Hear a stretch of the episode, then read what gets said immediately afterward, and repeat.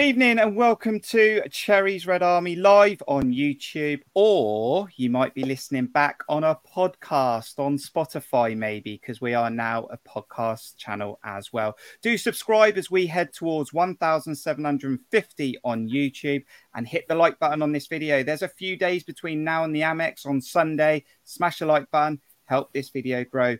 Interactive chat is open, got lots to talk about, got a solid point at the weekend. So please get your thoughts in the comments and let us know who is joining us.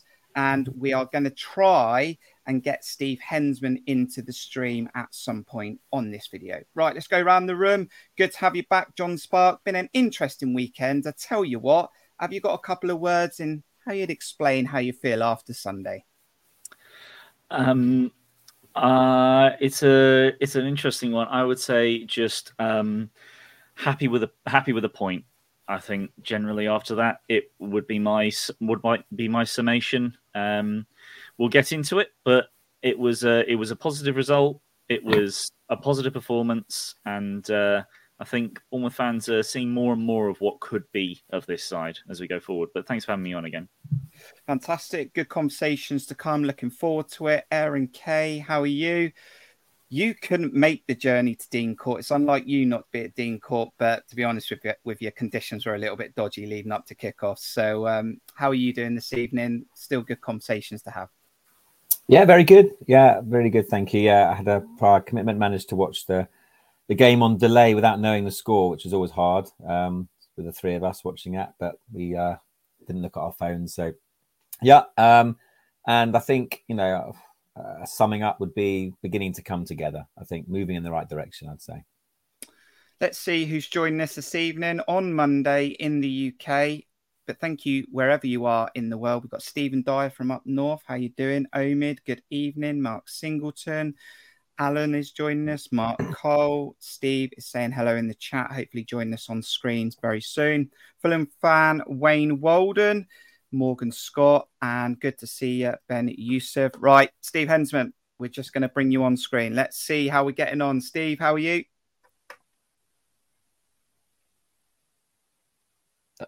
Well, hopefully, I'm good. Am I back in the room? You are back in the room now. How are you feeling after the weekend? Good to have you on the stream again. Okay. Yeah, I'm good, guys. Good to see you, Gay. Oh, uh, well, all. Um, yeah, it was a good weekend. Good, um, solid performance, and I think, like Aaron's just touched on, it's uh, it's stuff to build on, and we're seeing progression, aren't we? So, yeah, all good. Fantastic. I tell you what, let's get stuck straight into what happened over the weekend. I am going to share this one we'll get stuck into Bournemouth in a bit, but there were, John, some interesting games over the Premier League weekend. Some teams were thinking they were going to get their first points on the board. Wolves were winning in the first half, but a lot of comebacks, a lot of comebacks from Tottenham, Liverpool, Man City, Aston Villa left it late. An interesting weekend. Forest are kicking off against Burnley as we speak. But some really good results to sort of take note from from the weekend. Yeah, Sammy must be gutted because we got three three ones. Um, no, four three ones. Sorry, um, and uh, none of them involve Bournemouth, uh, or Bournemouth winning for that matter. So, um, yeah, shame on that one. But um, yeah, look coming from behind. Liverpool still just I don't know what to make of them. Five wins in a row where they've had to come mm. from behind every single time. Um, Man City can't keep the clean sheets, which is really hampering my FPL team. Uh, but uh, generally, a lot of what I expected from this week, including I called the Brighton fixture bang on 3 1. And a little bit surprised that Newcastle managed to keep a clean sheet against Brentford. But uh, for the most part, the final results were basically what would have been expected from a lot of people, apart from maybe our result, but we'll get to that. Yeah, Eddie Howe got the result that he needs leading into the Champions League as well, Aaron. Got over the line against Brentford, needed a few VAR decisions, but he got there.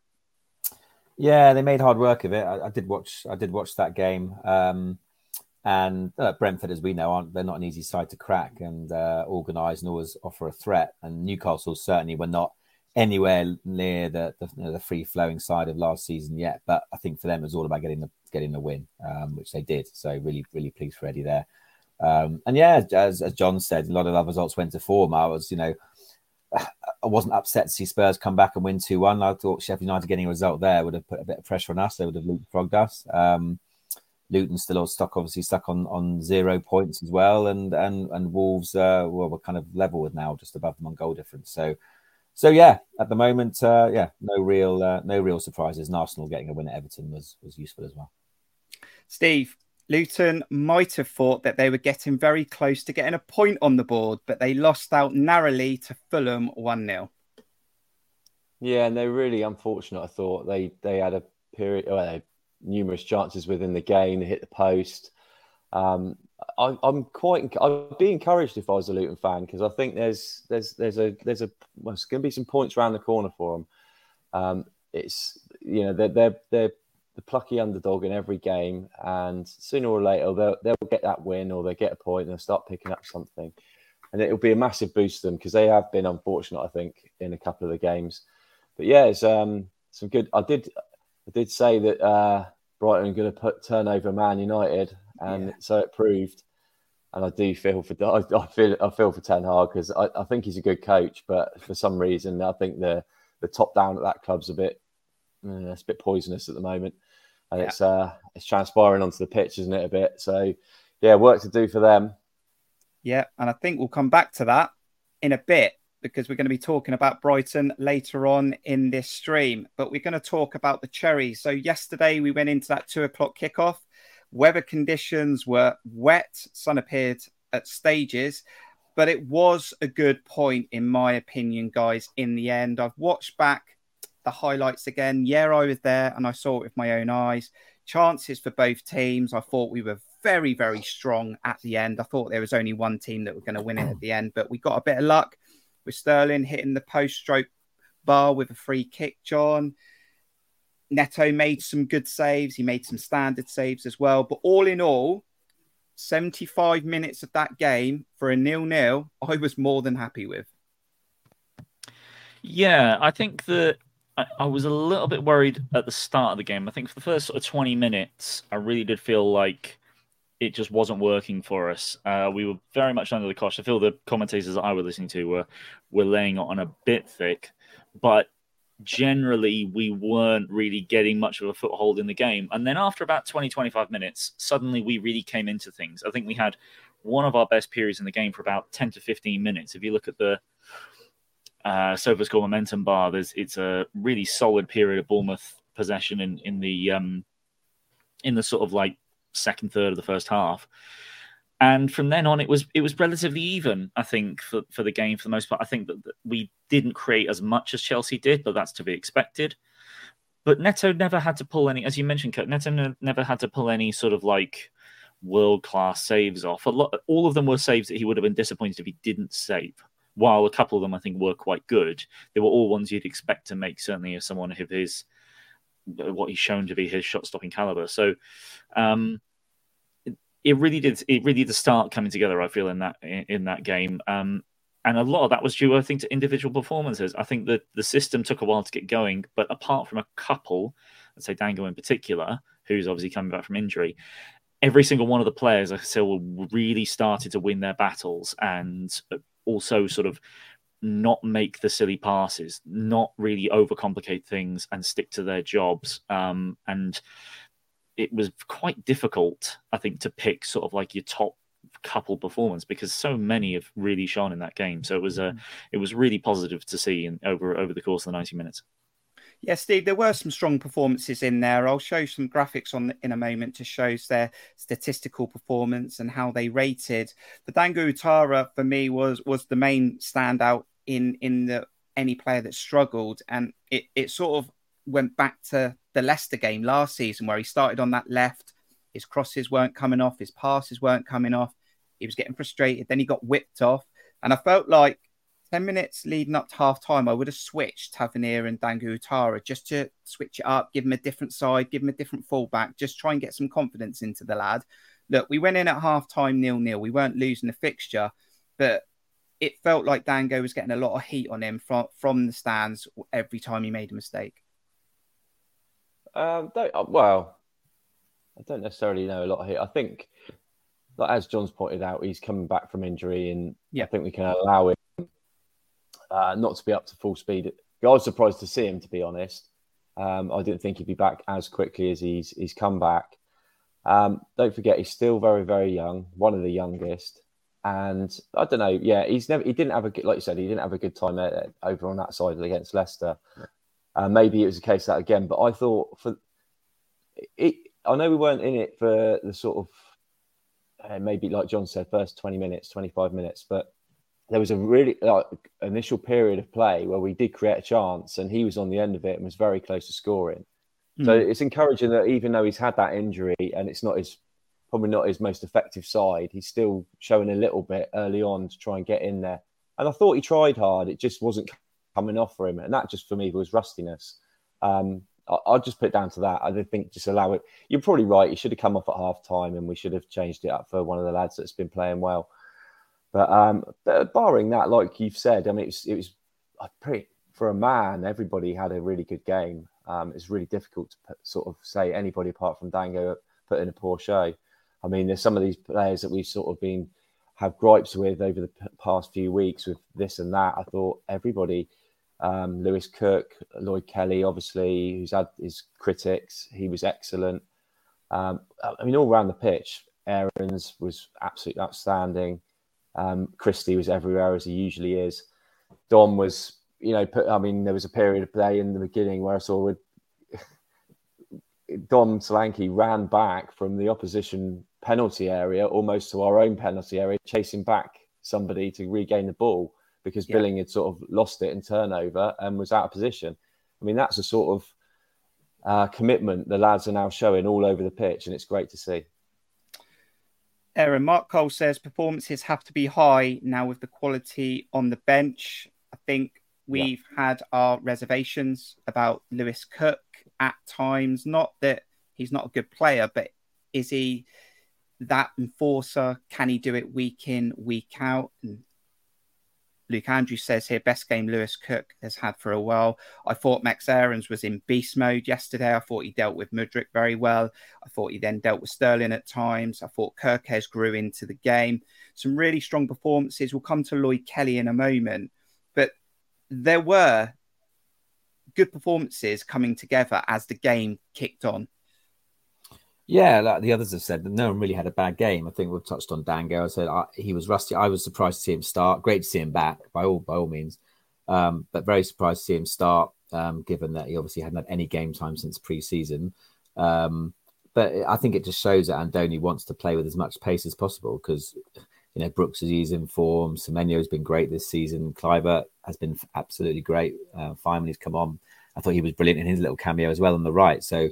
Um, you know, I was thought and and Brooks were a bit unlucky, um, but uh, he started with Dango. But yeah, I thought generally that's the that's the quality on the bench now, isn't it? Because Traore didn't even get on. You know, Mepps and Kieffer Moore didn't even make the bench. You know, um, I think that's going to be a struggle for Kieffer for the rest of the season. Meps, I think, will he's not going to be particularly happy either to be on on the bench. Um, but that's the problem. And then when Scott and um, Adams come in, then two more are going to be off the bench. But look, these are good problems to have, and I'm sure there'll be injuries throughout the season anyway. But but yeah, really solid. I can I concur with what you say about Max Aarons. I thought he was outstanding. Um, Kerkez was up against a very informed Sterling, so I think he, you know, early on got the better of him a couple of times. But I think, as you say, he grew into the game and, and then nullified that threat.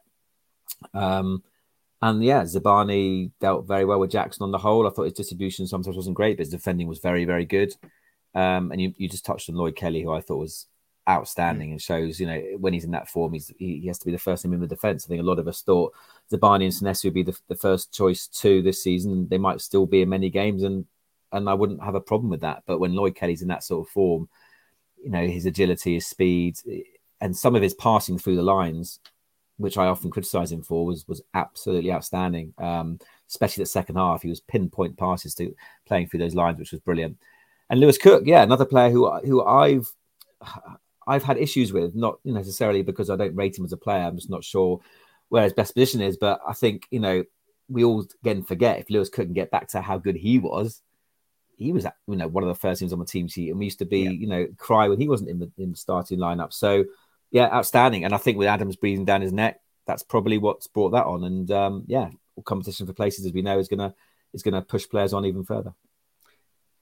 Excellent comments and chat going on in the chat, and we'll come to some of them in a moment. John Neto, again, someone that I'm comfortable with as goalkeeper, especially this season. I do think we need to have a plan for maybe next summer to look at recruiting if it's not Mark Travers. On some days, he can frustrate, mainly not catching enough, but I've said that enough. But when he's having a good day, reactions, made two or three good reactive saves yesterday, commanding, good captain. He had a good game yesterday, Neto, and got man the match inside the stadium.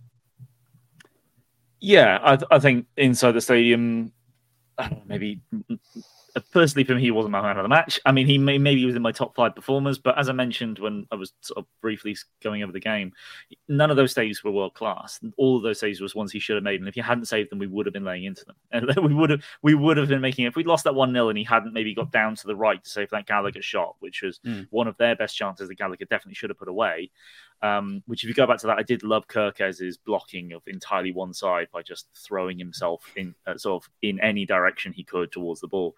Um, yeah, if if he hadn't saved that, we would have been hammering him for it because it's the save that he needs to make.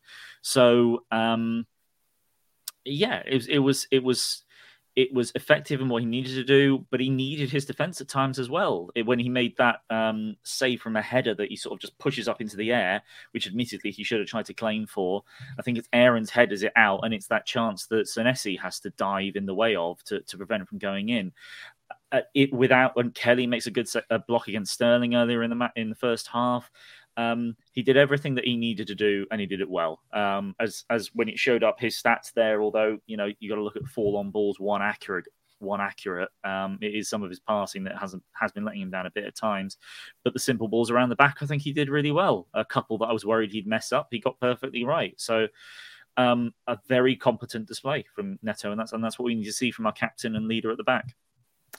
So, Steve, someone was back in the team for this fixture. Lloyd Kelly was speculation about potentially leaving the club on deadline day, then wasn't anywhere to be seen at Brentford, back in the side for Sunday against Chelsea. And I said, if the stance is clear by the club, you play for the badge. What did he do yesterday? Well, he shut me up. He played for the badge. I thought he was fantastic. I thought he was commanding. I thought his ball distribution got better as the game got on. You can see a performance like that and see why Ange Postecoglou potentially wants him in a Tottenham side very soon. Yeah, and you can see exactly why Eddie bought him in the first place. And, and um, this is what I said. We saw performances from Lloyd when he first turned up, and he and he almost felt like a ready-made replacement for Ake, and that was really high praise because we know how good he was. And it just it was all about it's all well, it's always been with Lloyd. It's just been about consistency um, and getting a run in the team in a position which he didn't really get to start with, but he started. You know, obviously the last few years he's he's had that, but it's just the consistency of performance.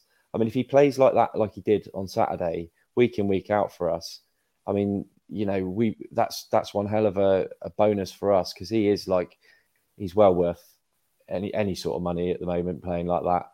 Um, you know, it's a massive boost for us because, like we say, it's difficult to find the left-sided centre back who's quick, who's strong, who's got good range of passing. He has all these attributes but it's just getting him on the pitch at one time consistently, week in, week out.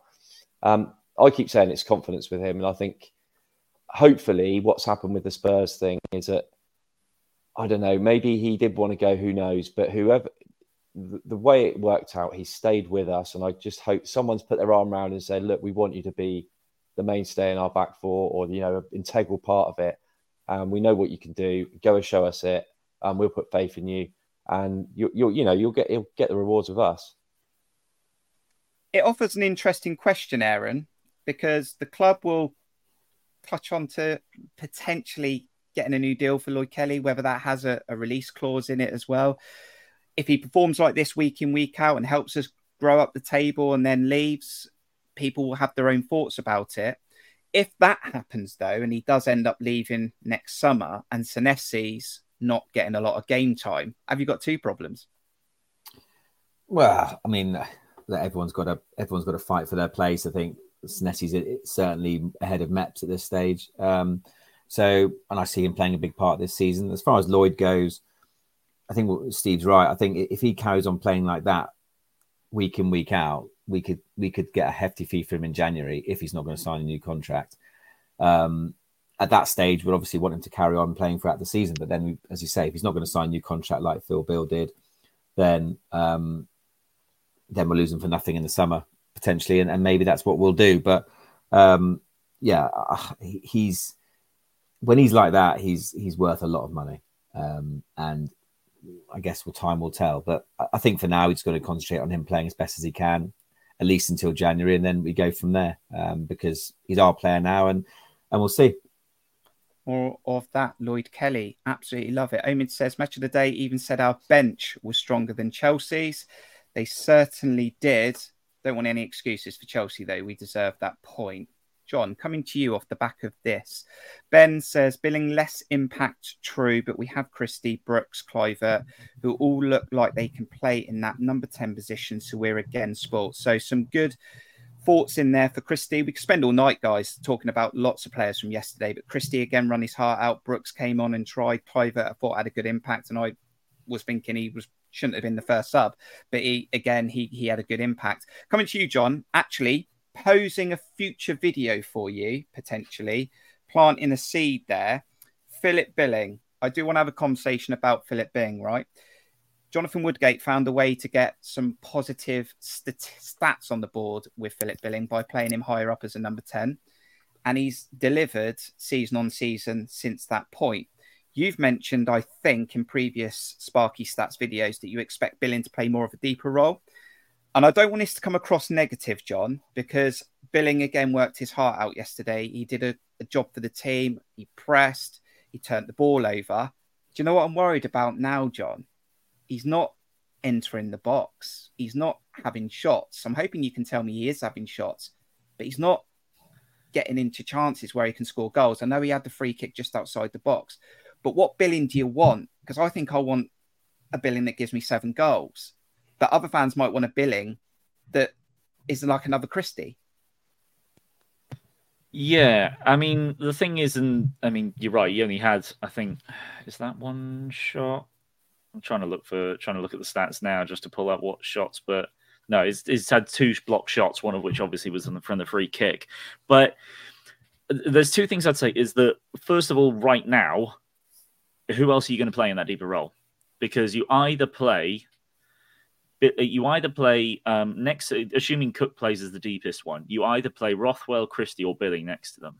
And out of those, okay, you might want Billing further up, but I'm far more comfortable with Billing playing as deeper one of the of the, the, playing in that eight role, which is meant to be a little bit more box to box than just sitting back. Um, and secondly, given the opponents that we're playing, particularly when you consider Chelsea and, and what they do have on the break if they want to really push it, which and they did have a few opportunities they should have done more with on the break, is that you want someone like Billing, who is better at anticipating, I think, and making interceptions in the position where he is a little bit deeper to help prevent those counter attacks better than you would imagine Christie would. I think in in games going forward, until you see Alex Scott and Tyler Adams come back, because when they do, I think Billing may well replace Christie as the 10. I just feel he's the better option the 8 at the moment. Um, I think when the games get a little bit easier, you will see him get into the box a little bit more. I do agree because there were there were, there was one moment in particular where I just thought the ball was there was a there was a cross that failed, came back out, and another cross went in. And Billing, when the second cross went in, was just about coming close to the edge of the box. And I just thought, I want to see him in there when he wasn't. But when you're playing against these better teams, I think he's just being told to not be as adventurous going forward. When we play teams that we've got a better chance of beating, I reckon you'll see him get in a little bit more. But you're right, it is it is the want to see him getting in the box a little bit more and being a little bit more creative from the deeper positions. Whilst, yes, he scored 10, seven goals in the Premier League last season, he only got one assist. He wasn't really creating massive numbers for us. But then in the Championship, he got 10 and 10, 10 goals, 10 assists. He needs to, I think, be given a little bit more freedom if he's going to be that sort of like more aggressive player he needs to be higher at the pitch to get the assists, but he needs to be making those runs to get the goals, with neither of which he's doing. And I understand the frustration of people in that, but I just think that at the moment, I'd rather be a little bit more secure and have him being able to spread passes around because I think he is one of our best, technically one of our best players we've got in our entire squad. and he can do a lot from the central midfield position. He's obviously just not getting the goals and assists, and a lot of play, a lot of fans won't like that. And I, I can see the comments in here. You talking about it now, other fans will talk about it. Why isn't Billing getting goals? Why isn't he playing further forward? He just is so good at everything. He's doing a lot that I think a lot of people aren't necessarily paying as much attention to because he's just not getting the statistical numbers. Later on in the season, I reckon we could see see him in the ten when Alex Scott is playing in that position instead. Aaron and Steve, do you have any thoughts on this as it hit your brain yet? That you're seeing Billing doing a good job, but not doing the job that we've seen him do. And if you remember, because we're not adding enough goals around the team in the last two or three years, he's had to step up and score those goals. Now, maybe Andoni, and I know John's highlighted this before, that Andoni looks for his wingers to score goals. And at the moment, Tavernier's coming back. So we hope he starts hitting the ground running. Sinisterra might start adding goals. Kluivert st- starting to look more bubbly. Dom was so close to getting two in two. But if they're not scoring, that's when I look at Billing and go, I want him entering the box. Yeah. yeah done he, um, go on, Steve. Sorry, go on. no, you go. go. You go for it. Um, yeah, it's it's a difficult. Uh, what I saw from him yesterday is he was he was literally all over the place, and I don't mean that in a bad way. I mean that as in he was he was doing so many things yesterday, um, and and you can't fault him for that because it was obviously you know he's been asked to do that. He's been asked to break down passing lanes and intercept and be part of the press and all that and it's taken away from what he was doing, like as John's sort of said before, and then when he's got the numbers to back it up. I mean, I saw him out wide like, quite a bit yesterday. In the second half, he was going down the left hand side quite a bit. So it's sort of taken away from him getting in that box. I, I'm in a bit of a quandary with it because definitely in the first half when we were trying to do our press, I did feel that he was the one that was kind of letting it down a little bit and he was he was kind of just a little bit behind the rest. Like Dom Christie, um, Tav was very good yesterday. I, thought Dango and and Billing on the other side weren't necessarily as on it as the other the other three. Um, even Lewis was, you know, whenever someone came short in, he was following them up the pitch. I just felt they were slightly behind. He grew into it, but as we've always said, I just don't. I know he's got the interception numbers and he likes to break up the play with his long legs and get in the way. But I just think when you take it, when he has to concentrate on the defensive side a bit too much, it does take away from that attacking prowess he has. So many times yesterday, I was just, especially in the second half, when he got in and around the box, I was just pull the trigger, Bill, have a shot, because we know you can hit it. Um, and I don't know, just wasn't, just didn't didn't fall to him. Whatever did just, but he'd rather play that pass and have a shot. I don't know if that's a style and Andoni wants to do with the ball. But I thought of his Vallecano days, they were sort of shoot on sight. They were they were sort of yeah. They were he wanted them to do that, and I just felt he was a and, and the same with Dom to some effect. They don't seem to be shooting as much as I thought they would be. So I don't know if that's the if that's uh, something he's being asked to do. But I'm struggling when they're all fit again. Who, yeah, it's really it's, it's a difficult one whether Bill actually is an actual shoe in because yeah. I'm not so sure that he, he definitely is. Someone might yeah. say it's a good headache. Someone might say it's a good headache. Well, Aaron, let's, well, Aaron, let's just finish the Chelsea review on the basis that I walked out of Dean Court thinking nil nil, no goals, but I watched a team that right to the end was trying to win. Subs were coming on trying to win. We weren't trying to hold on. We could have thrown it away if Chelsea had found connections better in our penalty box, but we tried to win, and I'm all for that. Yeah, it was like a basketball game at the end. We were going for it, they were going for it, and it was it was lovely to see. Yeah, um, yeah, I think you know we weren't going to settle for a point, and it didn't look like we were trying to. Um, to the detriment of we got we could have got caught on the break quite a few times, um, and I thought we were going to be punished for that. Cole Palmer, Sterling, um, Gallagher all had chances towards the end, but that's because we were flying forwards. I mean, I think even Lewis Cook was like flying forward on the right wing at one stage, and um, Kluivert's through ball, and uh, yeah, it was, uh, at that stage, it's probably the worst thing you could possibly done is just float it into I, the goalkeeper's hand. I was um, saying, pass it wide, pass it wide, to, and then I saw the number four, and I went, oh no, yeah, no, yeah, of all, of all people. Um, but uh, but yeah, no, that was lovely to see, and I think I think that's that's what we're seeing from Andoni is that he's he, you know he, he's willing, well, it's not willing to sacrifice a point to get three, but he's he's, he's not prepared just to, to settle for to settle for a point as much as possible. Um, but yeah, I'm just going back to Billing very quickly. I think it's as as they said, it's more necessity, it's more need that he's playing deeper. I I don't think he. He, he's, you know, I don't think Andy, even Andoni wants him to play there. I don't think he particularly wants to play there. But we're very, very short at the moment of of more defensive, deeper midfielders. Um, that's just a fact. Um, and um, and obviously he's going to be in the team at the moment. But I, I do I do worry for him going forward. I I can see where John's coming from. That I think Adams and Scott, assuming they're shoe-ins, and Billing in the number ten is perfect because for me he's the best finisher at the club still. But then it's very difficult to drop Christie at the moment because he's he's the engine in the team, and um, and uh, Iraola loves him as well, quite quite rightly so. So so one of them's going to be out. Well, uh, like Kirk said, it's a massive headache because mm. we've none of us have actually seen Adams or Scott. So no. we're all sort of predicting that they're just shoe ins. Hmm. They may not, you know, and Lewis Correct, has stepped yeah. up. Yeah. Lewis has stepped up. Christie's stepped up. We know what Bill can do. It's an absolute Traore is not even getting spoken about, really. It's ridiculous. I mean, somebody hmm. mentioned in the chat there, we've got such a, uh, uh, yeah, Paul, some, our, our, midfield is ridiculous. And, yeah. and Rothwell, another another guy that's it was never let us down. Mm. You know, it's a real headache and they're all performing because they all want yeah. to play for the badge and they all want to be on the pitch. So it was Bournemouth nil, Chelsea nil, a solid point, but it will be Brighton next. Do you want to thank the amazing support that we get on the channel, especially from you, the monthly members, or anyone who donates. You can donate or become a member at buymeacoffee.com slash cherries red army. Details in the description below. We appreciate anyone who's joining us on the podcast for the first time. Do follow us on that audio platform. But we now will sm- switch our focus to the Amex on Sunday to take on a very, very good De Zerbi Brighton team.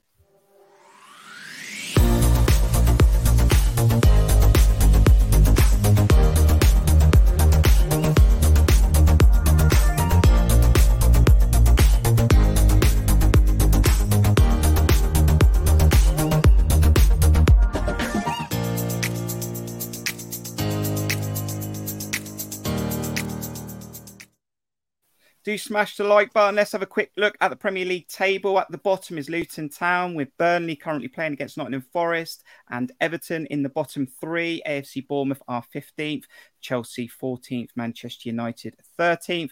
And our next opponents, Brighton, are currently fifth and they will also be in Europa League action this Thursday. Talk about that in a moment because I wonder if that can play a part. But do you know what? Guys, I want to start off right. Massive, massive respect to Brighton. I said it on Twitter today, right? Bill Foley's talked about the model. I think we've all talked about the model, the way they go about their business, the way they recruit and then sell for a hundred million pounds.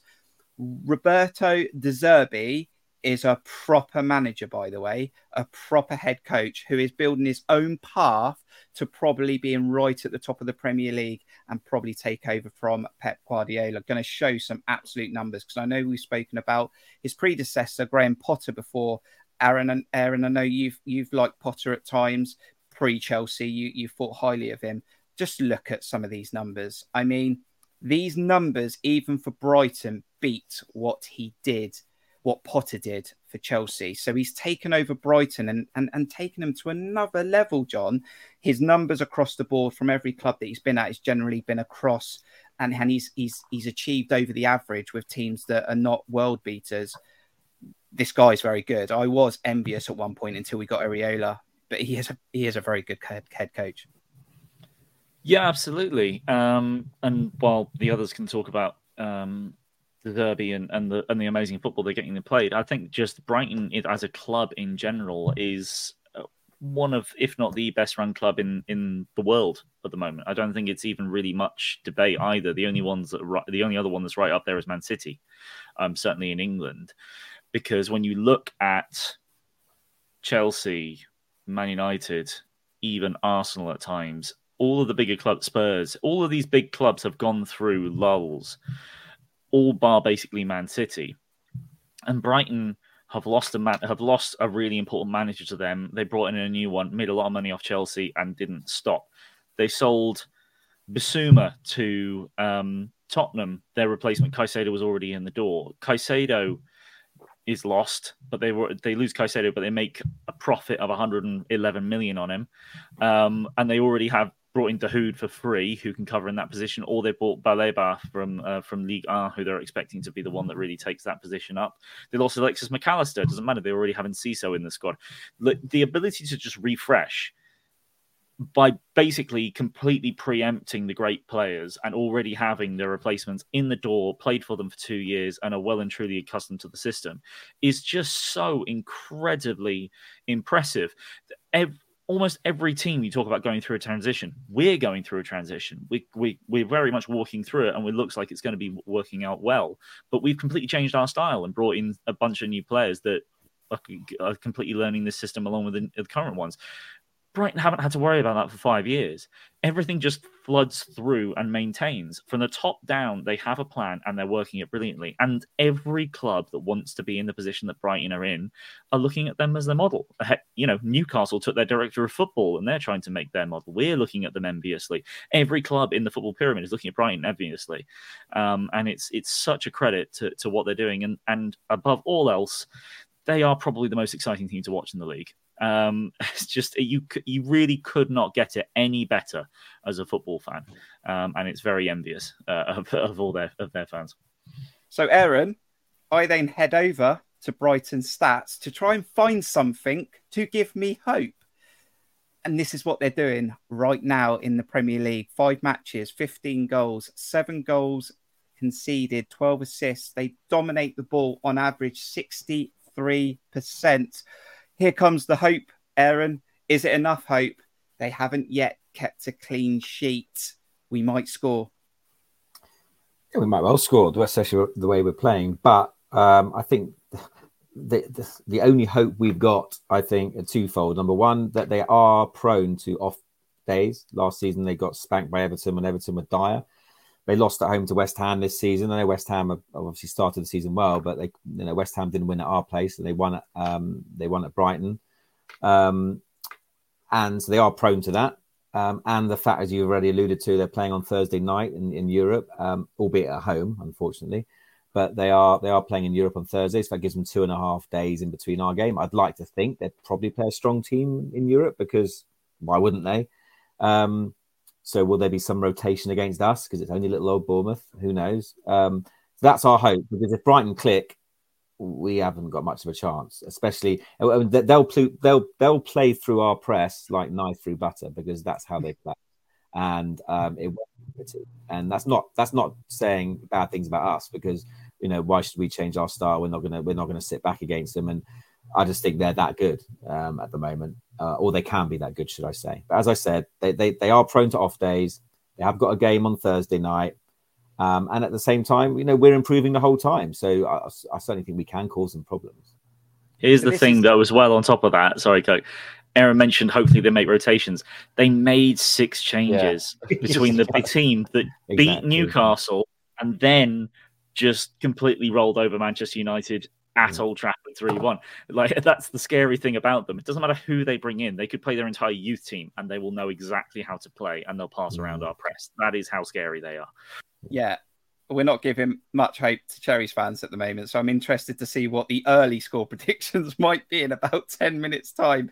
Steve, you talked about it earlier on. You predicted it as well. Uh, they went to Old Trafford. They absolutely played Manchester United off the park. The press was in embarrassing by the likes of Rashford. And you've talked about our press at times not being on it. That team that played against Manchester United, they acquired them to the cost of 17 million pounds.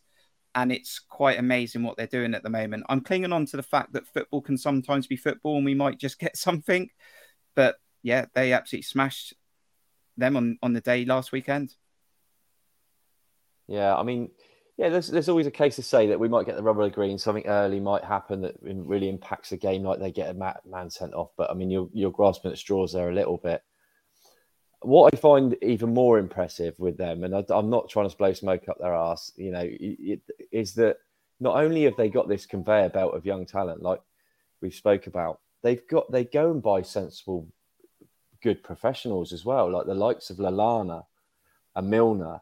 Uh, they've still got Welbeck there Pascal Gross has been phenomenal for them for many seasons and still continues to be. Tariq Lamptey just hasn't hardly kicked a ball last season, and he turns up again, plays against Man United like he's never been out the side. It's, it's... and he played on the left. Yeah, I know, and it, it, you this is this all has to be down to De Zerbi, I'm afraid, because usually when you get someone comes in who hasn't played for ages, they they're a little bit rusty. They take a bit of time, but they're obviously all so well drilled. It is a scary prospect. But like we said, we've we've been improving game on game. Um, I don't think we were blown away by them last season. I thought we were very much in that game last season, and for a bit of decision making at times, um, we could have we could have got something. I know they they dominated the ball, but for clear cut chances, I thought we we kept at bay for most of the game. Um, and like Aaron said, West Ham went there and hit them on the counter, which was very effective actually. Um, and they are susceptible. They're not, you know, they're not infallible. Um, so there's there's all you know. I'm I know I'm not going. So if we if I if we win, that's me out for the rest of the season. I'm done. your problem is your problem is I'm going. I'm going. So oh, wow. we have got a massive issue on our hands. I can't. I can't help that. Um, in the chat, do do we think there'll be many changes from the starting lineup from last weekend, from yesterday on Sunday, with those good contributions off the bench from Kluivert? Do we think there'll be any changes in the chat to the starting lineup? Aaron, what does, does what does I nearly said it? What does Iraola do for the Bournemouth side? I don't know if Adams will be fit yet. Sinisterra mm. came on and didn't really get into the game enough. What does Iraola do? Um, I imagine the, the back the back four would be the same. Um, uh, Lewis Cook will. Uh, yeah, I don't think Tyler Adams will be back. Um, so assuming he's not, then then Lewis Cook will stay in. I don't expect any change in the midfield either. I think that the one change might be Dango. Probably will be Dango coming out. I imagine. Um, I think Tav will clearly stay in the team as, as long as he's fit. So I'd, I'd, make one change, and but who that is, I don't know because if you put Tav on the left, there's an argument for Semenyo to come in because you know he he's got the strength, he's got the directness. He he, he was he was brilliant the first few games of the season, um, and he's got a hell of a shot on him as well, um, and can can beat players with power. If you're looking for a bit of more of a cuteness, then you're gonna you know and Brooksy, but you know Brooksy as we know hasn't got the pace or the strength, but he's got the goals and he's got the the, the flair and the creativity. Or Kluivert, you know, who deserves maybe a spot because he he did he did pretty well at Brentford, and then he his cameo I mean, change the game really. And, and think what they uh, match they actually pointed out for once, they actually mentioned us, but they pointed out that you know when he came on, Dom, Dom had one one touch in the opposition's box in the first half and twelve in the second half, but nine of those came after Kluivert came on the pitch and started making things happen. So um, that's where we're stacked at the moment. Great options. I didn't even mention Sinisterra. Um, so, so there you go. But uh, yeah, Dango will come out for me. Any of those people could come in I, that's the only change I could possibly see really at the moment. I do wonder, John, if Semenyo might be better on the road. Weirdly, whether we're going to have that counter-attacking game and get pace in the side at home, we might try and dominate the ball a little bit more. I don't really know. Semenyo didn't get into the fixture against Chelsea, did he? So I wonder if Semenyo does play a part on Sunday. Possibly. Um, I think that I think I can definitely see why um, Iraola played Dango and Tavernier because I would think out of all of our wingers, they have the best combination of pace and defensive work rate. I think if he was going to play two wingers where he said they will track backwards hard and they can also run the other way to get counterattacks going and they have the skill to do something, they're kind of like the peak of what we've got available right now. Um, and for that reason, I could see him keeping, even if Dango had a really poor game for me. And I do think that when someone's coming out from injury, particularly the likes of how raw Dango is, where he can do about five basic things completely wrong for a while, and then he'll make a great run or a decent movement, and suddenly it looks like he's going to make something happen. You need someone that's a bit more able to provide a lot more on the ball when you have it, and he wasn't doing that um, against Chelsea. So I would probably would definitely I would stick with Tavernier. Um, I'm just thinking I can't remember who played because Estupiñán didn't play for Brighton. Uh, he was rested. I'm pretty sure he'll be back. And just I can't remember who played right back for um, Brighton in their in their game. I don't know whether anyone else can. I'm just going to look it up. But um, I just feel as though you might want to play. You might play Kluivert, You might play Semenyo. Again, I just don't think they necessarily do the press. I think Kluivert actually might be the one, just because I think he'll press better than Semenyo. Veltman um, played right back. Veltman, he's usually a centre back, so um, obviously had to sort of make make do with with who, who they had and played brilliantly. Um, yeah, it's, it's it's an interesting one. I think I'd probably play Kluivert, and I think I would probably put Tavernier to the left and play Kluivert off the right. But the good thing is you can play them either way. Those two can yeah. swap wings uh, all all game. So that's again, I'm exactly the same as Aaron. I the only change I would make with Dango. The midfield definitely doesn't change. Yeah, back four definitely doesn't. Neither does Solanke. So yeah, it's it's it's, it's going to be Dango. Not sure who for, but yeah, I think I think I would be the only change if he even makes that change. Yeah, I think there's an opportunity to switch wingers anyway. I don't quite understand why it didn't happen against Chelsea, why Dango and Tav didn't go over, but we've got wingers that pretty much can play on either side. So I don't understand why we're we're not trying to do that and just give them a different fallback to try and attack. Steve, just very quickly, looking uh, good to see Adam Smith back in the squad. Don't think he's playing right back. Max Aarons, as I said, was a beast, but are you expecting the back four to be the same? Because Senesi's a good defender, mind. Yeah, I know it's madness, isn't it? One, one minute he's our best defender, and then uh, now he's not again. But I, yeah, Smithy thing. I think you know we've got the Stoke game coming up. Don't forget. So I yeah. think you know some returning players from injury who might get a run out along with some of the youngsters. So we might see Smithy play against Stoke, probably probably captain the side or something like that um, and, and maybe Senesi Meps as well. But I don't see it changing from this game uh, for this upcoming game. And I think John's spot on with what he's saying. He's, you've got to. I think we've got to. That that's Brighton's most productive area is getting the ball out wide and creating creating chances from getting the ball in. Um, Mitoma especially is a is an absolute devil with the ball. Yeah. Um, and we need players that will, will, will, work hard both ways. And I don't. It's a really difficult one with Semenyo and Kluivert for me. I really, I think both of them have made good cases in previous games. Semenyo at Liverpool and Kluivert at Brentford, um, and both happen to be away games. But uh, but I thought Semenyo at home uh, was it Tot- Tottenham. I still think he was he was good then as well. He was probably one of the better. Yeah, and he's one of the better players that game. I, I don't.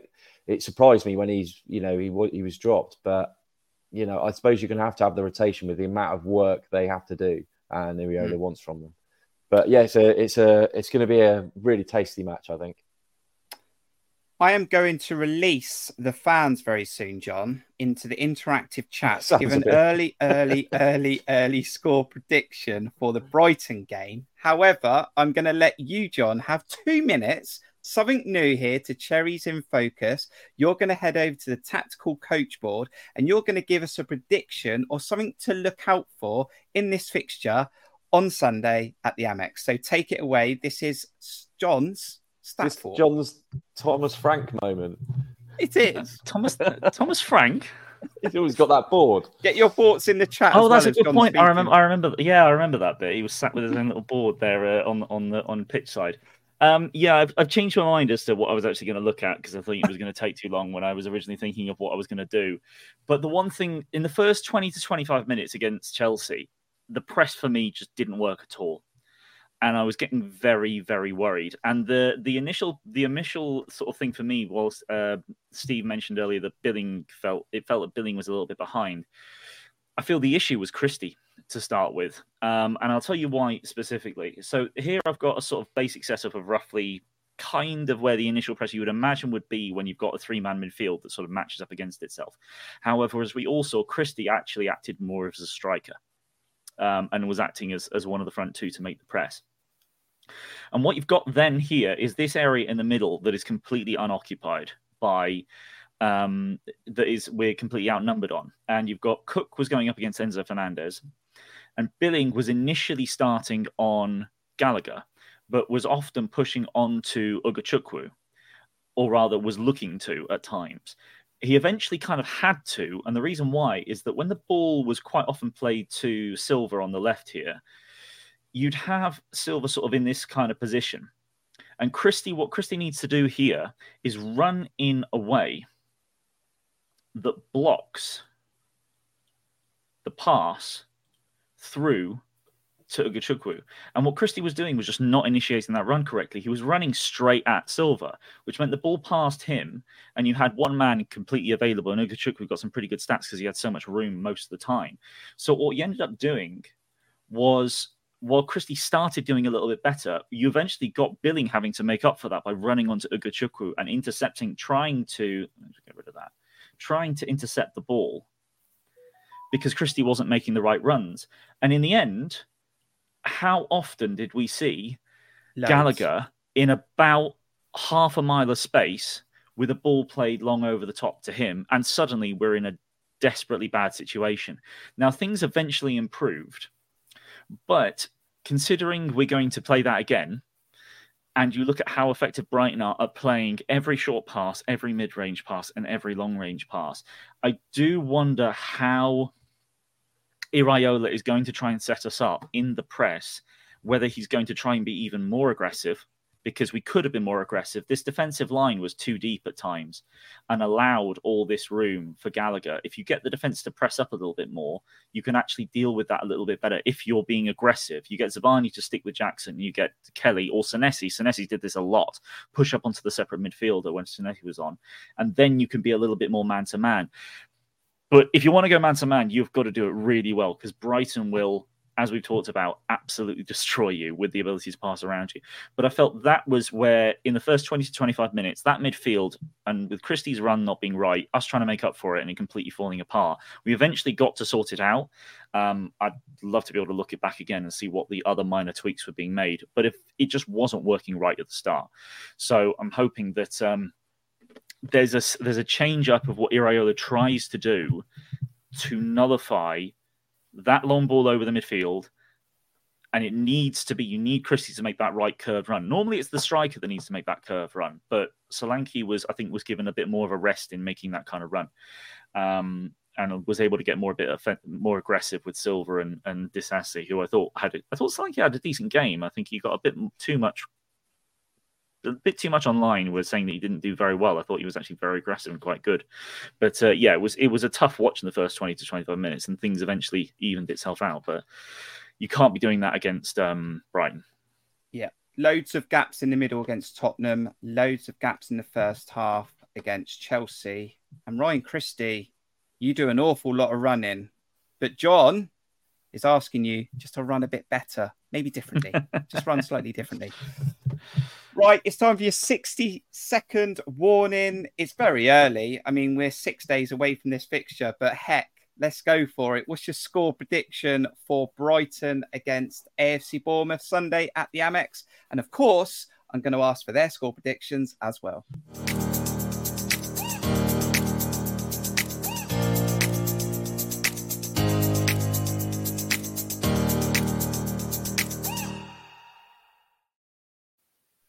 Go on then.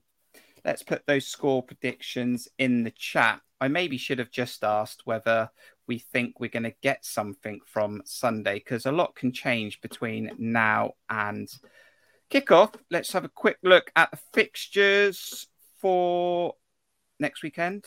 I'm trying to share screen, but I think John's taken over. I'm back no, in the room. Here we go. Match day six. Manchester City take on Nottingham Forest on Saturday. You've also got Crystal Palace taking on Fulham, Luton against Wolves, Brentford against Everton, Burnley, Manchester United, Chelsea, Villa, Arsenal taking on Tottenham, Liverpool, West Ham, Brighton, Bournemouth, Sheffield United against Newcastle. Aaron, have you got a Premier League prediction for match day six? Um, Arsenal Spurs will be a very interesting one. I think both teams probably looking for top four um, this season. Spurs have started well. That'll be a hell of a game. Man United going to Burnley is not going to be easy. Um, Burnley, from, from, all accounts, are playing pretty well tonight. Uh, already one up, at, uh, one up at Forest, so that'll be tough. Luton Wolves again, a big basin battle. I think whoever loses that is going to be under severe pressure. Um, I think that is a really, really important game for both of them as well. Um, but yeah, do you want my prediction for our game, or you, you was not on to that we'll yet? We'll come to that in a moment. Steve, Steve, I'm telling you, Luton get their first Premier League win this weekend. that was going to be my little uh, prediction just for you. No, I, I know. I, yeah, I, I, to be honest, I think it will come sooner. I think it's going to come sooner rather than later for them. I think they'll get something against Wolves. I really do because I, I have been. I felt they've been just lacking that slight bit of, as we like to say, clinicality. Um, Yeah. Maybe that just Premier League class, maybe, but it's, there's definitely good signs there with Luton from what I've seen.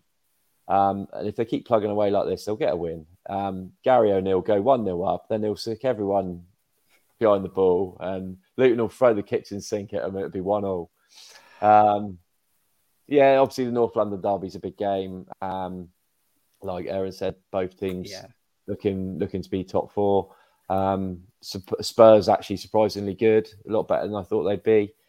Uh, Maddison's obviously been great catalyst for that, along with the manager, um, and even the, sort of the back, you know, the the the new guy at the back. I can't remember his name. He looks pretty decent. So yeah, they look good. Um, I'll go. This will be my prediction, right? This will be my Go for it. Bur- Burnley turnover United. Tasty. Okay. Right. I thought you were going to give your your Bournemouth score prediction. Go on. Go Oh, I'll save that. Bournemouth score prediction. Oh, you want now? You're going to save it. Yeah, go for it. You go first. Okay, let's go. I'm going to go for a one all. One all. I think Um, we love a draw at the minute. Yeah. Do you know what? After so long without, Yeah, I know. so desperate for Iraola to get that first win, just tick it off. I think we're going in the right direction, like we've said for a few weeks now. I'm clinging on to Brighton playing on Thursday. Will they just well, that's the slip thing. I think they'll have that little hangover. Maybe. European hangover. We'll get a, we'll get a point. I mean, what's their only loss? West Ham. Okay. Um, I want us. Of course, I want us to win, and, and I hope that we could win. But I, I- I'm going for a draw. I'm going for a two-two. I I think it's another Brentford Gone result. I'm going for two-two. Um, and that's I've just copied Mark Cole because that's what Mark Cole thinks. Omid's going for two-one, unfortunately, to Brighton. Ben's going for. Two I think that's a 2 0 2 1 win to us. I think. yeah, two one, I think. Um, two two by Luke that. Andrews. Mark Singleton's a two two. Another points heading on the board for the Cherries. One one from Cameron Meach. Uh, Morgan's confident going for an easy two 0 Stephen Dyer two one. Cherries win hopefully, and two two from Alan. Aaron, what's your score prediction in the Ooh, yeah for this game? one of those head and heart ones. I, there's so much good going on for us. We're going in the right direction. I, I'm, I'm I'm enthused for the future, but I think I, I actually think this is probably our hardest game out. Of the, you know, everyone talks about our hardest the, the hardest start out of the seven. This is a, probably our hardest game of the seven for me because I think you know I know we Spurs were great, but home to Spurs we could have got something, and even home to Arsenal, I, I feel a bit more confident than I do against Brighton away. Um, so I think this is our hardest game of, of the seven. So um, my, my head says a three-one defeat, um, which is no disgrace whatsoever. But but as you say, there's a there's a little bit of my heart which is thinking they're going to be exhausted from Thursday night, um, and um, they'll have a slight little off day. Danny Welbeck will miss a, a couple of sitters, and we'll draw two. Um, Sammy said she's not predicting. We can't do that, Sammy. Well, she's on. definitely If- not after Aaron predicted it 3 1 the wrong way. She's If definitely it Yeah. comes in three one, we might have to not let Sammy predict to score anymore. But uh, no, come on, Sammy, put it three one in. It's got to happen at some point. Um, John, your score prediction for Sunday? Um, well, yeah, uh, bringing what they mentioned in terms of um, what Aaron and, and Steve mentioned in terms of um, European hangover, possibly. Um, it's interesting actually because obviously Aston Villa and Newcastle are both having their first games in Europe after quite some time as well. So it'd be interesting to see how they cope with that. But um, I still can't see us getting anything from this game. I don't think even even a mild hangover, uh, they could still make eight changes and they'll still be doing brilliantly. I I will mirror Aaron's score. I was going to say 3 0, but I will I will be positive enough to say that we'll score. Um, I think Solanke will get another goal on the board. He'll be one every other game if he does that, um, starting the season very nicely. Um, I reckon, yeah, 3 1 loss, but I think Solanke will, will grab us a consolation. But the beauty of the beautiful game is that football can play its part, and you just never know. Could Hey, the we, thing we- potentially burst the Brighton bubble? Well, we could do because let's let's be honest. All these games we've had, and uh, as hard as they've been, I've I felt we've been in every one of them. Yeah. We've Yeah. we've not could be completely outplayed in any of these games or anything. We, we've we've been definitely even the Liverpool game. You know, we, we were in that game. It's just silly little mistakes which we're ironing out. Oh, s- sod it! I'm going to say two one to us. Come on.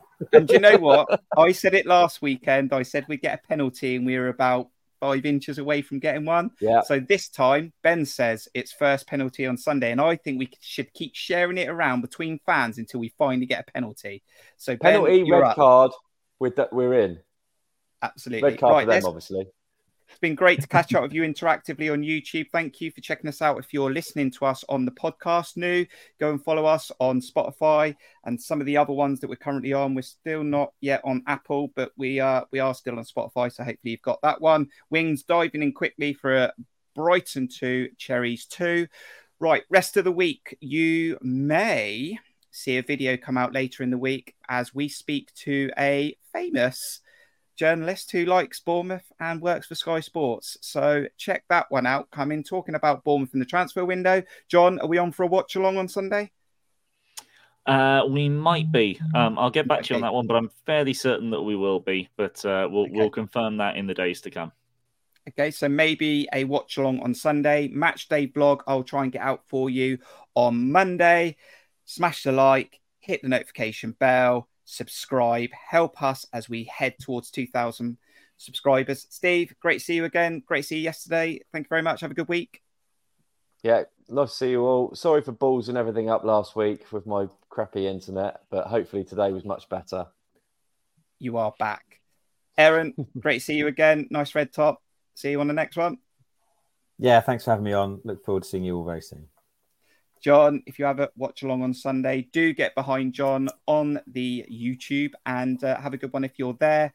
Thanks for joining us. See you on the next one. It's your turn to change shirts next time. I was in yellow and blue initially, so it's your turn next time.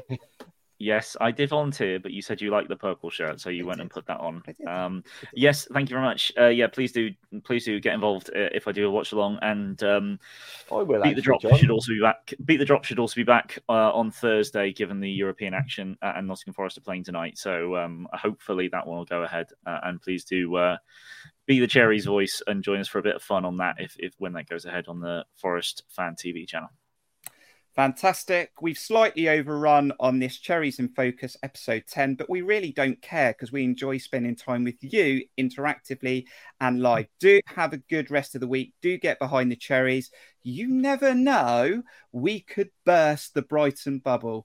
Get behind the boys. We'll see you on the next one. Up the Cherries. Up the Up the cherries. Cherries. Bravo.